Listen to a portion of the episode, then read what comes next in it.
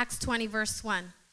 After the uproar had ceased, Paul called the disciples to himself, embraced them, and departed to go to Macedonia. Now, when he, when he had gone over that region and encouraged them with many words, he came to Greece and stayed three months.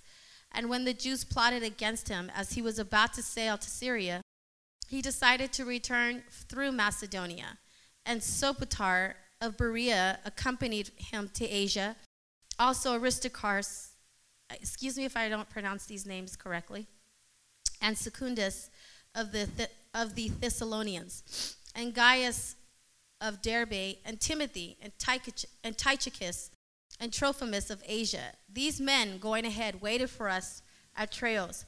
But we sailed away from Philippi after the days of unleavened bread, and in five days joined them as at Troas, where he where we stayed seven days. Amen. So here, um, there's there's a breakdown of certain men that accompanied Paul. And it says in verse 4 that Sopater of Berea accompanied him to Asia. And he, what he was talking about, he was accompanying Paul um, to different areas of that region, of that time. And so Paul had a special group of men with him that he had chosen to become his companions as he traveled from city to city, church to church, region to region to preach the gospel.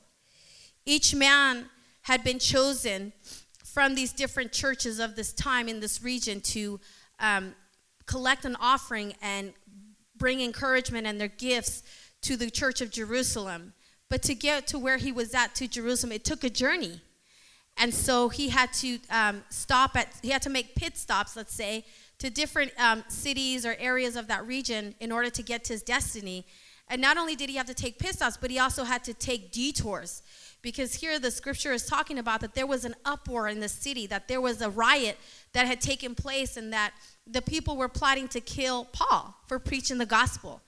And so, with all these um, challenges in their way, they had to take some detours. But as he went on these tours and preaching the gospel, Paul had picked these men of God, these specific men of God, to join him on his missions.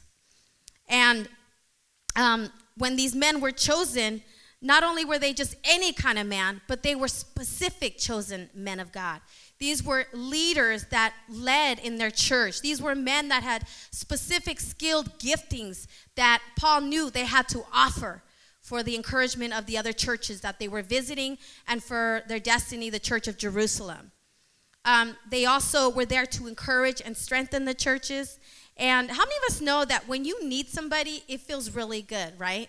If you call your friend or your homegirl or your homeboy or you know your friend that you've known for 20 years and you just call them and they're there, doesn't that feel awesome? There's such a loyalty there in your friendship, correct?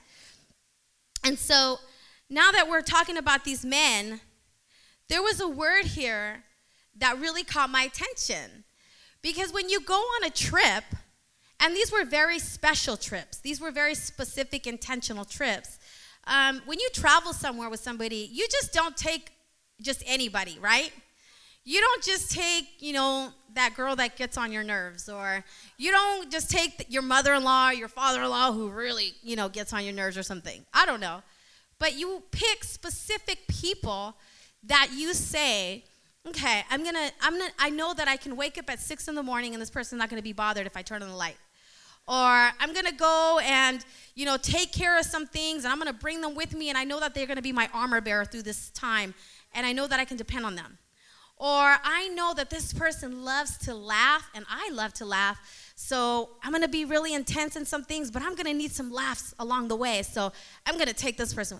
How many of us pick those people?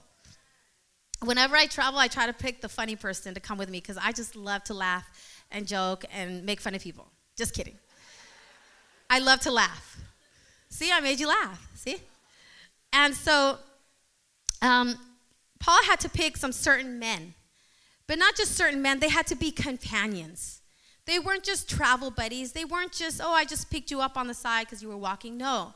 These men were specific men that were companions. Amen. There's a difference between a traveling buddy and a companion. Okay?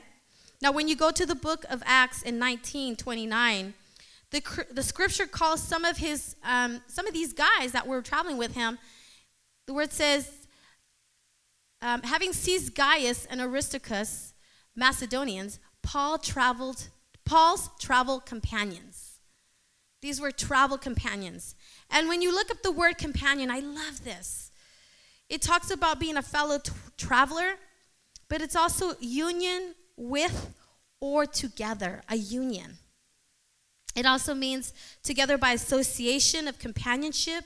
There's a resemblance, a possession, instrumentally with an addition, side by side, beside. It has similar application, completeness. And when you think of these companions that Paul had, these men were not just, you know, strangers, but they had a resemblance of one another. There was a wholeness, an application, a completeness that both these men had, or these several men had, because they had one vision, they had one heart, one union. And so, in order for Paul to travel with these men, there had to be a resemblance, there had to be a common ground, there had to be a commitment of likeness in what their intention was when they spread, it, when they spread the gospel. Now, when you think of these words, Paul had to make sure that he had the right men to help him in accomplishing this great mission. He had to make sure that each man had authority, had giftings, had a good testimony, and absolutely had the same vision and a heart for people because Christ died for us. And who are we? We're his people. Also, he had to make sure that whatever man that would travel with him would not abandon him in whatever circumstances, because that happened to him People abandoned him in missions that he was on. And how many of us know it doesn't feel good to be abandoned, right? When you go on a date or you're on a mission or you got something to do and then they say, Oh, I can't come. I'm sorry. Well, why? I don't know. I just have a little sniffle. Whoa, that doesn't feel good, right? Or when my husband, he goes on a date, what would he feel like if I abandoned him and just left him hanging? That would be all bad, right? He had to make sure that he had these men ready and willing to be with him at no matter the cost. He had to know that they would be there at the finish line, that what God had started, they would be there at the finish line. I love how the Bible states the physical appearance of Paul, because the Bible says that Paul had somewhat of a weak presence physically, let's say. He wasn't the most attractive man. He wasn't the guy that was so anointed and handsome like King Saul, he was he was tall, handsome, he was a warrior, and you know the people chose Saul because he looked handsome, he looked like a man of God. But the Lord said, God looks at the heart, not the appearance of man. And so, going back to Paul, Paul didn't have a strong physical presence, but that didn't nullify, that didn't take away, that didn't disqualify who he was as the man of God. He was anointed. He had the power of God all over his life. But as he had the power of God and as he had a mission to fulfill, he had to take other men of influence, other men that had the giftings and the call of God to empower him even more so that he could go all over and shed, spread the gospel and plant churches. And I love that not only were these men his travel friends, but they were his companions. They had a purpose, and they also had a heart for the people of God. A couple of these men that he traveled with was first Aristarchus. He was Paul's fellow prisoner and laborer. In Colossians 4:10 and Philemon 1:2, it, it describes that, that this was who he was in the Bible to Paul. His name meant also best ruling, political rank, or power. So this man had something to offer to this leadership. And back in these days, when they would um, name their children, and even to this day, I name my children with a purpose. But back even more in these days, these men had names, and every name meant something. Every m- name um, had a meaning to their life, to their birth, to something that intended for their life. And um, and so here, Paul's Paul's friend or fellow prisoner, Aristarchus, had been right there side by side with him being in prison. He was laboring in the ministry for the Lord with Paul.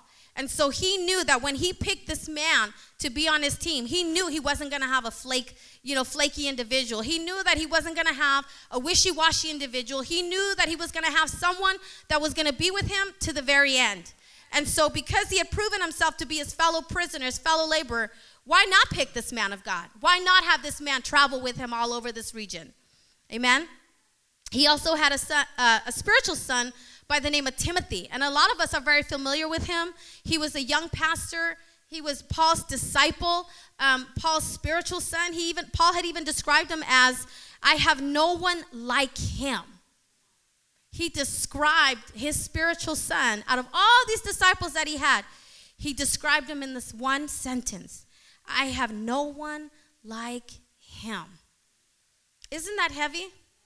that when somebody is so close to somebody and they have such of the same heartbeat and of same vision and of the same almost demeanor probably they had such a bond with, amongst each other or, or between the two that he couldn't describe anybody else like him but this one guy and when, when he says that there's no one like him i think of pastor sonny's guys i think of pastor sonny senior and then i think of the elders i think of man there's nobody like those guys these are the men of God that have the heart of Pastor Sonny like, like nobody else does. And they've been ordained to have that. Also, did you know that Timothy had stomach problems? That he struggled in the physical as well, that he would get sick every now and then and he would have to drink a little bit of wine to settle his stomach. Now, that doesn't give us excuses for those who say, well, the Bible says we can drink. No, no, no, no, no, no, no, no. Let's not take it out of context, okay? For those who were alcoholics like me, we don't drink anymore. Stop it, okay? there is no excuse to drink, okay? Um, and so he had um, some challenges in his life, right? Also, he was um, a child or a, a, young man that knew the scriptures. And his mother Lois and his grandmother Eunice, Eunice and Lois, um, raised him up in the Word of God. And so when you think of this, I think of the church kid. I think of the pastor's kid. I think of somebody that, you know, as he was growing up in the Word of God, God was working in his life. God was already planting the seed in him. And I think of our children, our kids' gang, how God is raising up these teachers to pour into these children, and how these young kids' gang, these young children running around, they're not just gonna be our kids for, you know, forever. They're gonna grow up. They're going to grow up to be mighty men and women of God. And I'm looking at them and I'm saying, what country is he going to take? I know he's going to take Asia. I know he's going to take China. I know he's going to take something. She's going to take something, some city for the Lord. And so here, this church kid, let's say, grew up knowing the scriptures, knew the word, and how God had raised him up to be one of those teammates to Paul, one who was none like the others. Also, there was Trophimus, a native of the Roman province of Asia. His, na- his name meant nourishment, good food, meat.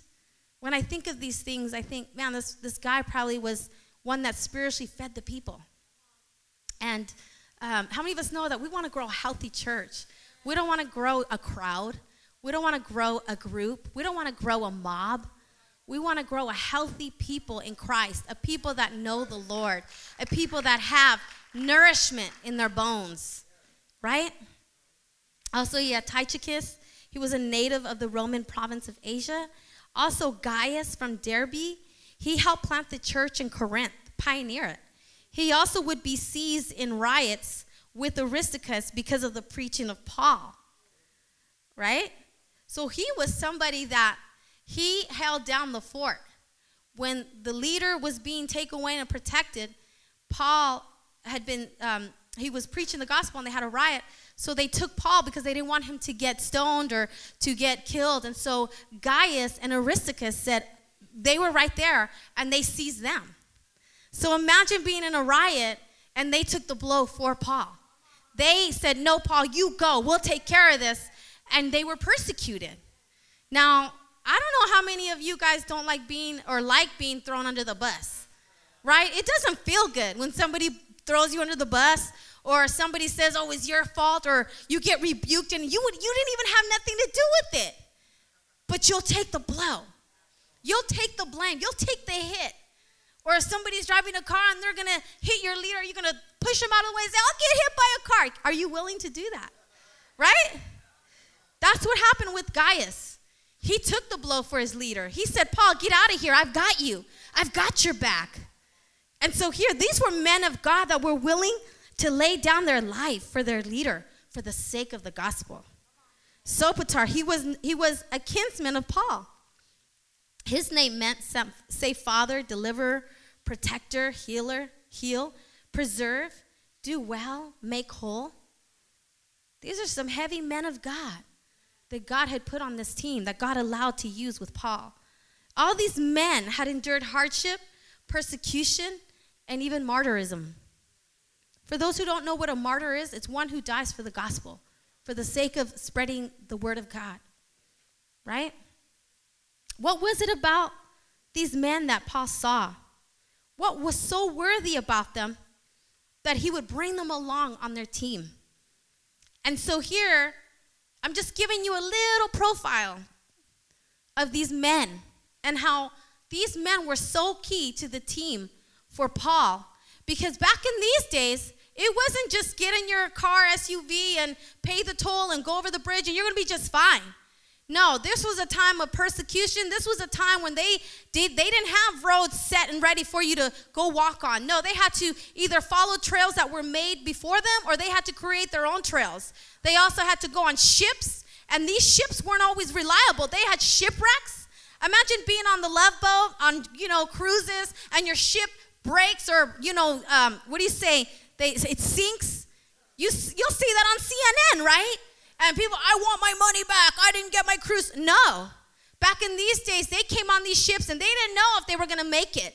These men of God that traveled with Paul, they knew that when they were going to follow the man of God, that they may not come back home. They knew that they were going to be persecuted, that they were going to be in prison, that they were going to go through some heavy trials. But because they knew, they were ready and willing to follow what God had called them to do. How many of us know that we're called to a mighty ministry? That when we're called to this ministry, we're not serving a Sissy Lala ministry. We're not serving a compromising, ear, you know, tingling ministry. We have a ministry that believes in the gospel and we don't water it down. We keep it pure, we keep it real, we keep it to the way that God intended it to be. And we're not going to compromise the word and tell you what you want to hear. No, we're going to tell you the truth because the truth that sets us free, right? We don't serve God. We're not playing church up in here. We're not trying to say, oh, look at my pretty dress. Now I'm going to go home and watch my novellas. No, take off that dress, put on your tennis shoes, and let's go to the streets. That's kind of ministry that we serve. So if you, you know, you don't like my yelling, get some Kleenex or some tissue, whatever, go ahead and plug them in. Why did Paul pick these men? Because they were willing to put their egos to the side. The Bible says that because of Paul's weak presence, these men came in and empowered Paul even more. But because these men were leaders, these men led the churches, these men had giftings, these men had power spots in their life, they were skilled workers for the ministry. But even still, these men could have been prideful. These men could have had their own agenda. These men could have had the wrong, the wrong motives to joining that team for with Paul. But they chose to put their egos to the side. They chose to put their agendas away or whatever, throw them away, and partner up with Paul the apostle and say, Paul, what is it that you need me to do? What is it that you want me to build with you? What is it that you want me to work on? What part of the team? What do you want me to do on this team? I'm willing. And so, how many of us know that when we serve, when we serve Jesus, we got to have the right motive? But not only that, but when we serve our leaders, we got to have the right motive. We got to put our own agendas away. We got to put our own, you know, plans or ideas to the side and come under this authority that God has given us. They knew what they had to offer. They knew why God had called them, but they knew that they had a leader that was leading them. And we can't serve a God. We can't serve, you know, our leadership having our own agendas. We can't serve the pastor and, you know, the leadership and, and having a secret plan or agenda. That's not going to work. That never works. That has caused division. That has caused contention. It has caused trouble in the church. And that's not what we're doing here. We're raising up an army for the, for the vision of Victory Outreach International. We're raising up a people that have the same common, you know, vision, that common heart, a common love for the people so that we can accomplish what God has given us. We have to put, be able to humble ourselves, humble ourselves, humble our own philosophies, humble our own ideas, put those to the side and come under the authority that God has given us. Come under that authority, that leader that God placed over us, and not be afraid. These men were willing to humble themselves under the authority of Paul in order to fulfill the vision that was bigger than them, that was beyond them, that wasn't even about them, but about the cross. Another thing that I see that Paul seen in these men is that they have the same vision. How many of us know that there's so many ministries out there? So many, you know, philosophies and ideologies and churches of craziness. They even have a church for Beyonce. I'm like, they shouldn't even call it a church, just call it a cult, because that's not a church. But there are so many people with different visions and different ideas and different, you know, theologies. But these men had the same vision. Remember how I said with when Paul had chosen them, they were not only his travel buddies, but they were his companions. They were like-minded people. They worked side by side. They had the similar understanding. They had the same application. And as we serve under this ministry, we have to know what this vision is all about. We have to understand why we believe in what we believe in. We have to understand that we believe in rebuking and correcting and encouraging so that when you start getting rebuked or when I take you into the office or somebody takes you into the office and says, hey, sister, hey, you're out of line, that you're going to allow us to speak into your life, that you're going to allow us to pour the word of God into you. And instead of getting mad, you're going to understand that in this ministry, we believe in building leaders for the next generation, for those cities that are going to need a pastor or a leader, they're going to understand that this is the process that I have to go through in order to be effective for this world. That when we begin to correct and deal with you, you don't get hurt. You don't get all sissy lala like I'm leaving, I'm gone. No. You take that rebuke, you take that encouragement, you take that correction and say, whatever I gotta go through, Lord, do what you gotta do. Transform me by the renewing of my of the word in my mind. Right? God says, come as you are, but don't stay that way. Imagine if these men came in with that mentality. Imagine if those men and those women, because there was women on board here too Imagine them saying, Well, I'm going to serve God this way, and this is the only way. You can't deal with me. You can't correct me. I've been serving God for 20 years. You're just a kid. Imagine if those people had that mentality. They would have wasted their giftings. They would have wasted Paul's time. They would have wasted what God had given them. And this region of this world would have never been reached for the gospel. Imagine. They had the same vision, and why I'm bringing this out is because we're a ministry that believes in building people. We're a ministry that believes in rebuking and correcting, not to tear you down, but to build you up because we see the best in you. How else would that be? That's why we have leaders. Even my husband. Oh my God, I got in so much trouble the other day. He just like lightly rebuked me, but I was all like, oh, okay. And I had to tell him, I'm sorry. I won't do it again. My bad. right? But he had to deal with me. And not only does he have to deal with me, but then our leadership has to work with us. Our leadership has to correct us. Our leadership has to encourage us and rebuke us. But that's what we believe in. That's why we're under this great vision. Because 17 years ago, when I walked into this church, I am not the same.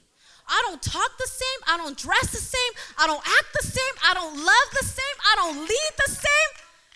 It's because somebody poured their life into me. Somebody was brave enough and prayed up enough to correct me and deal with me and love me through it.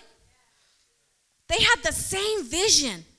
They knew that they had to preach the gospel. They knew that these were desperate times that required desperate men of God ready to preach the gospel.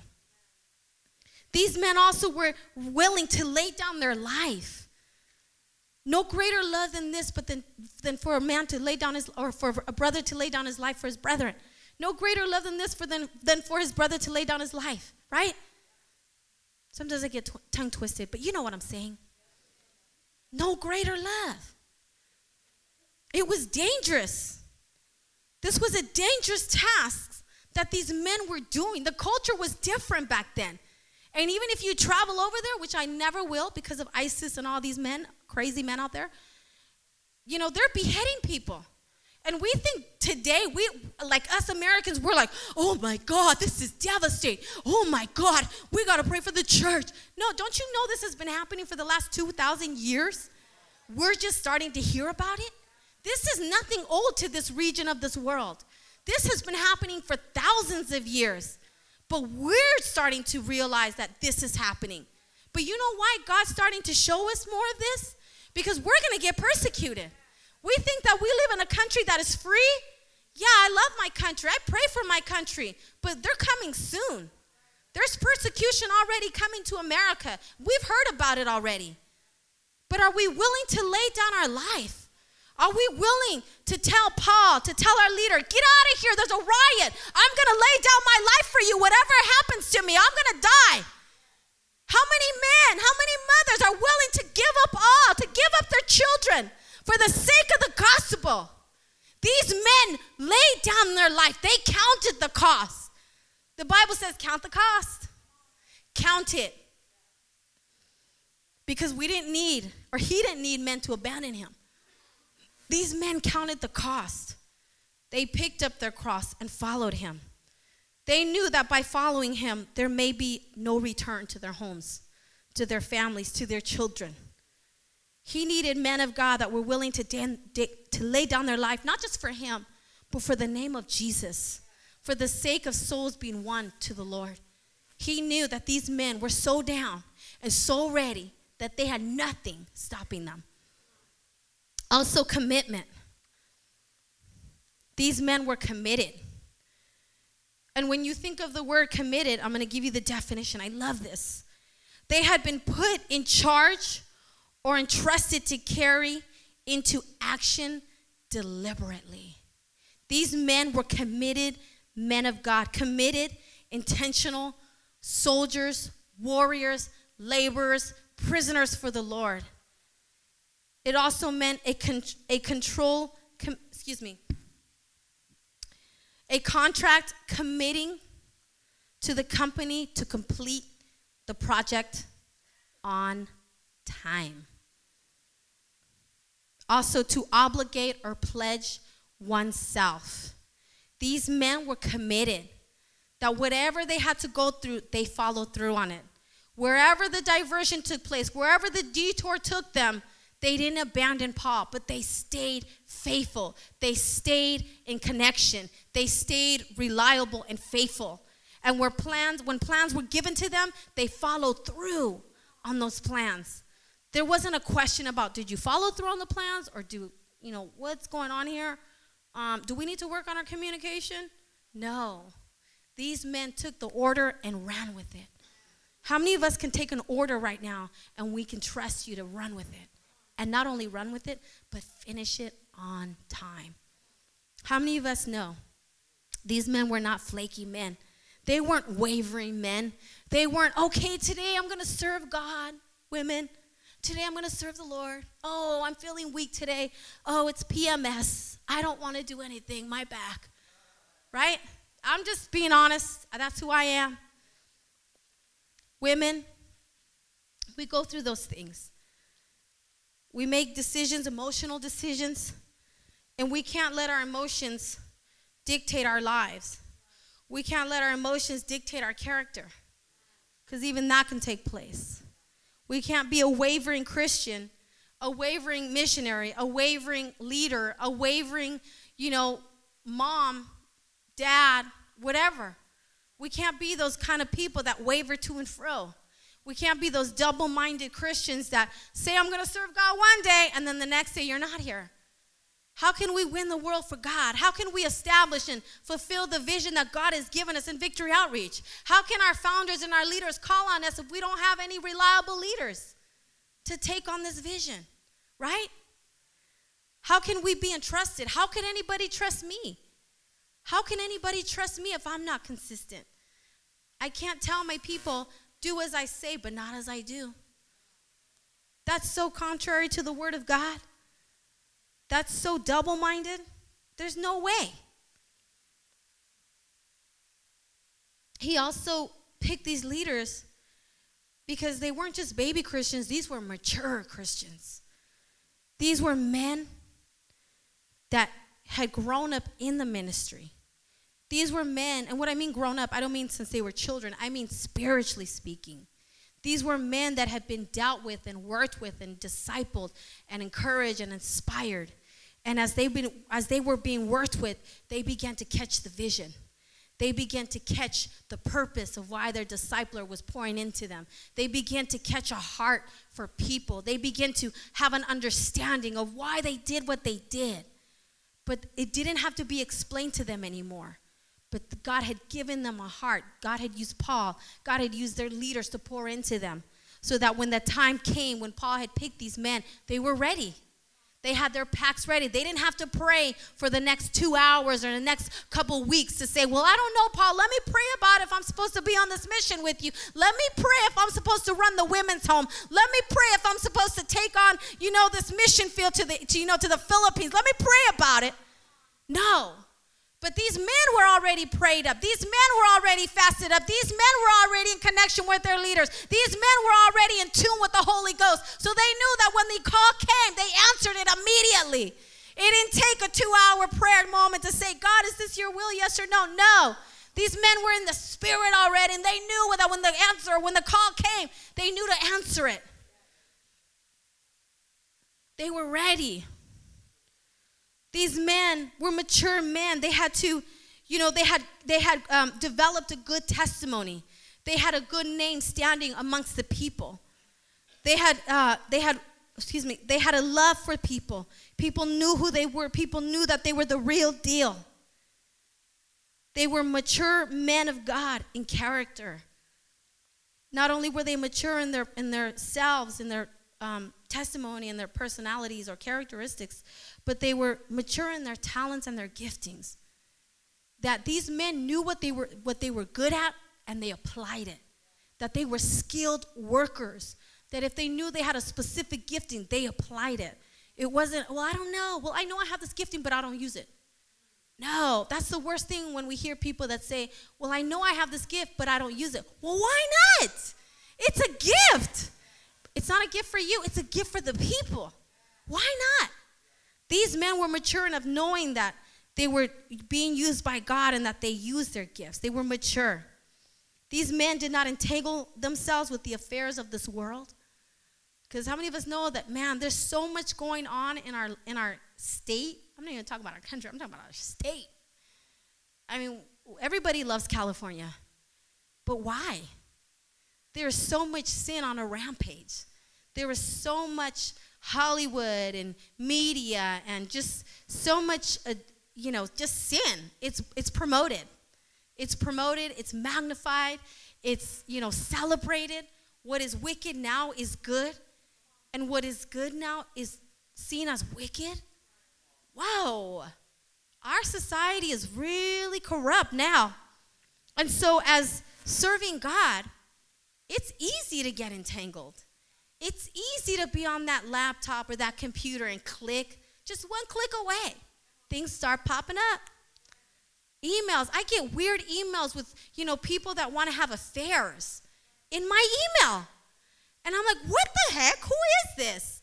And it's that junk mail, but it goes through your email. That's how the enemy's creeping in. He's just showing up and not even asking. He's coming into your house. He's not knocking. Right? And stuff is real. We can easily get entangled with this world. Facebook, really? Really? Facebook, you know, I love Facebook. I use it for the glory of God. I use it to, you know, share my thoughts, but I try to lead those thoughts towards Christ. But when I see people, you know, arguing and debating and cussing people out on Facebook, I'm like, are you serious? And what church do you go to? Please don't tell me you go to mine. Right? Or people get caught up in how many likes and oh, I only got 50. I got to get 100 today. No. Who has time for that? That's crazy. No, but these men, they were mature and they knew their mission. They knew their very purpose in life. They knew that they were there by your will, for your pleasure. I exist. When we sing that song, these men of God were singing it before us. These men of God wrote the song. These men were called by God for the Lord.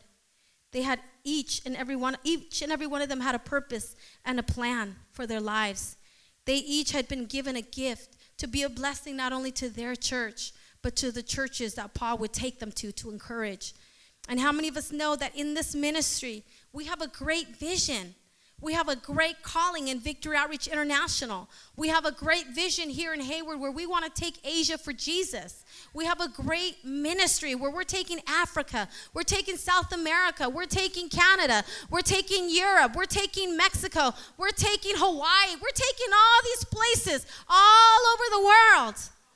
But can we rely on us? Can we rely on you? Can we rely on the leader and say, I've got leaders ready to go on that team. I've got missionaries ready to lay down their life, to forsake all, to leave their mother, to leave their father, and do what God had called them to do. Those are the kind of men and women that we need in this time, in this vision, to go and preach the gospel. We're not raising up little sissy lalas like my husband said. I'm just quoting him, so don't get mad at me. But we're not raising up little sissies. We're not raising up punks. We're not raising up, you know, wishy washy Christians. We're not raising up little suckers. No, we're raising up some soldiers. We're raising up some men and women of God that are ready to answer the call, that aren't going to play with sin, that aren't going to get entangled with the affairs of the world, but they're going to take their calling and they're going to take it seriously. They're going to know that at one time they were nothing. But because of a loving God rescuing them, they have to fulfill the call. They have to answer what God has given them. Oh, don't give me that golf clap. You better put your hands together. You better put them hands together right now. Because all of us will be burning in hell right now. All of us, including me. God called us, God saved us. He called us to this worldwide ministry. But what are we doing with our giftings? What are we doing with our talents? What are we doing with the anointing? The precious anointing, respectable anointing. What are we doing with Him? What are we asking with the Lord? Are we applying all that God has given us? If Paul was here today, right now, in the flesh, could he say, Stefan, come on my team? Toby, come on my team. Ishmael, come on my team. John, come on my team. Could he say those things? Could he tell me, Chella, come on my team? These men were radical. They, I mean, radical. We don't even understand the word when it comes to them. They were so radical. Paul got stoned, died, and then resurrected. And he still went back into the town and ministered. Who does that? Who does that? Somebody threw a 40 in my face, swelled up my eye, my whole face, went to the hospital. I wasn't sure if I wanted to go back to that neighborhood. Are we radical enough? And I did, just so you know, I know punk. I did. Because I have a mission, and I'm a part of this vision. And if we're going to raise up some soldiers, we need some committed men and women of God. We need some men and women of God who know their identity in Jesus. We need some sold out Christians that are going to say, Yes, Lord, and Amen. We need some men and women of God that are going to come under this authority and say, Whatever it is you need me to do, I'm ready. How many of us, how many of you guys feel the call of God over your life? I feel the call of God. I'm still in my I'm in my calling right now, but I know there's so much more to do. And I'm just like, God, I'm here pastoring. I love pastoring. What else do you have for me to do? What else do you want me to do? You want me to raise these kids? I'll raise these kids. You want me to love my husband? I'll love my husband. What else? You want me to lead these women? I'll lead these women. What else do you want me to do? Where am I going to go? Are you going to take me to another country? What do you want me to do? That's how I feel. I'm like running this race, and I'm like, God, okay, I'm trying to take care of this. I want to do this. Where else are you going to take me? Can you run with us?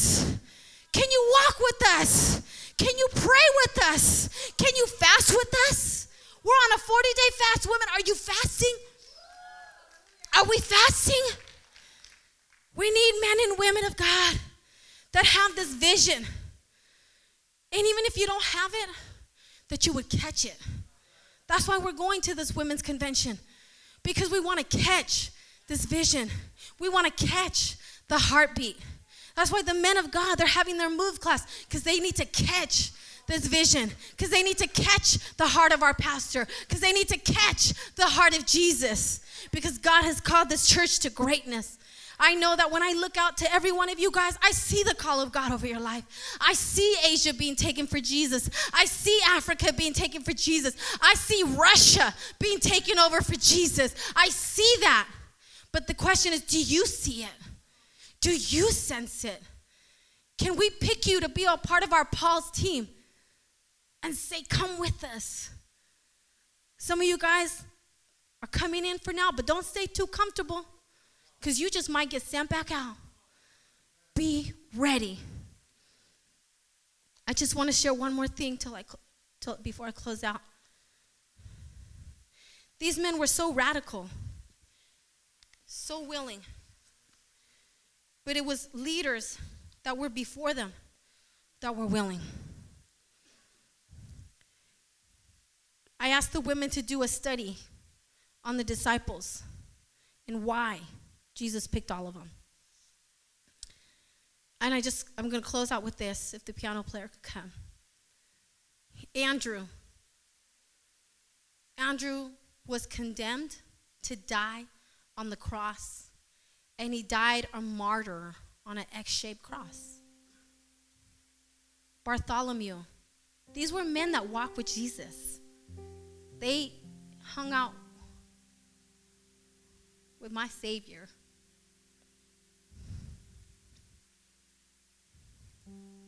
Bartholomew. He helped preach in India. He died as a martyr for the Lord in way of knives. Stabbed, I don't know. Describes it as a death with knives. James, son of Zebedee, we know about him. He lived in the shadow of John. This man was humble. This man had put his own agenda to the side. And he said, Jesus, what is it you want me to do? What leader do you want me to follow? How do you want me to die? He was the first of the 12 to be martyred.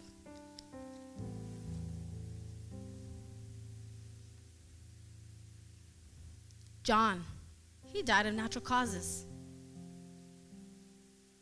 but he was persecuted. Judas, the one and only one that betrayed Christ. He walked, he ate, he slept, he was there hearing all the preachings, and yet he betrayed Jesus. And you know how he died? He hung himself. Jude. Jude was killed with arrows for the sake of the gospel. Martyred. Peter, the famous one, and I think we all relate to this guy because he cussed up a storm.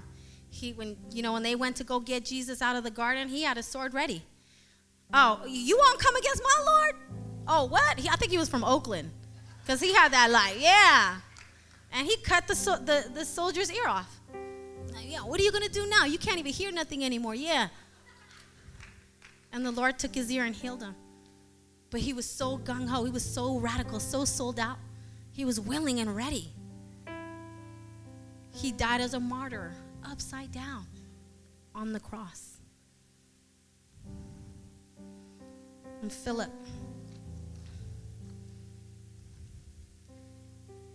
Simon, Thomas, these men were persecuted and they were martyred for the Lord. And when you think of their lives, like they were born for a time to know Jesus and how they committed their very being. They committed everything about their life to Jesus for the sake of the gospel that others could be won, so that others could know the truth. These men literally, in the flesh, literally died for the sake of the gospel. They were persecuted, imprisoned, starved, abandoned, shipwrecked. These men of God were not playing around. These men of God were serious about the call of God. They didn't take it lightly, it wasn't a joke. This was life or death. They took it seriously. And if we're going to take Asia for the Lord, we got to be serious. Stop playing around with sin. Stop messing with that man that doesn't belong to you. Stop messing with that woman who's not your wife. Stop watching that what's on the internet. You know what I'm talking about. Stop demeaning your husband. Stop degrading your wife. Stop coming over here and gossiping over to your neighbor. We don't do that. We don't gossip here. If you're going to talk about anybody, go to God and get on your knees. But we need soldiers. We need men and women of God that are willing to be discipled, that are willing to die to their own agendas, that are willing to be obligated to the ministry that are willing to give themselves to whatever the ministry asks, that we would do it. My husband told me about Ireland, and he said, Chell, I felt like telling Pastor Sonny, we'll go. And I said, okay, I'll go with you. All four of my kids, we'll go. It's not a problem because we know what God did in our life, and we will forever be indebted. And so, this call don't come up here. I'm going to be really serious right now. This is a serious altar call. Please do not come up here to this altar if you know you're playing with sin. Please don't come up to this altar if you've been told you're in sin and yet you're still doing it. Don't do it. Don't come up here, please. This is a holy sanctuary. This is a holy altar right now. Now, if you feel like you're called for the Lord, if you believe, I know God has separated some of you guys. The anointing's all over you, Ishmael and Liz. You're separated for the Lord. If you feel like God has put a calling on your life and you're saying, Yes, God, I want to do it.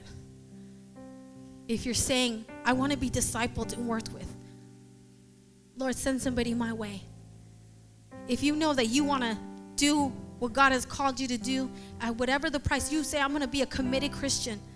Not only am I going to be like these apostles and these disciples and these companions of Paul, not only am I going to give of my time and my talent, but I'm also going to give of my treasure. Because without finances, we can't fund the missions.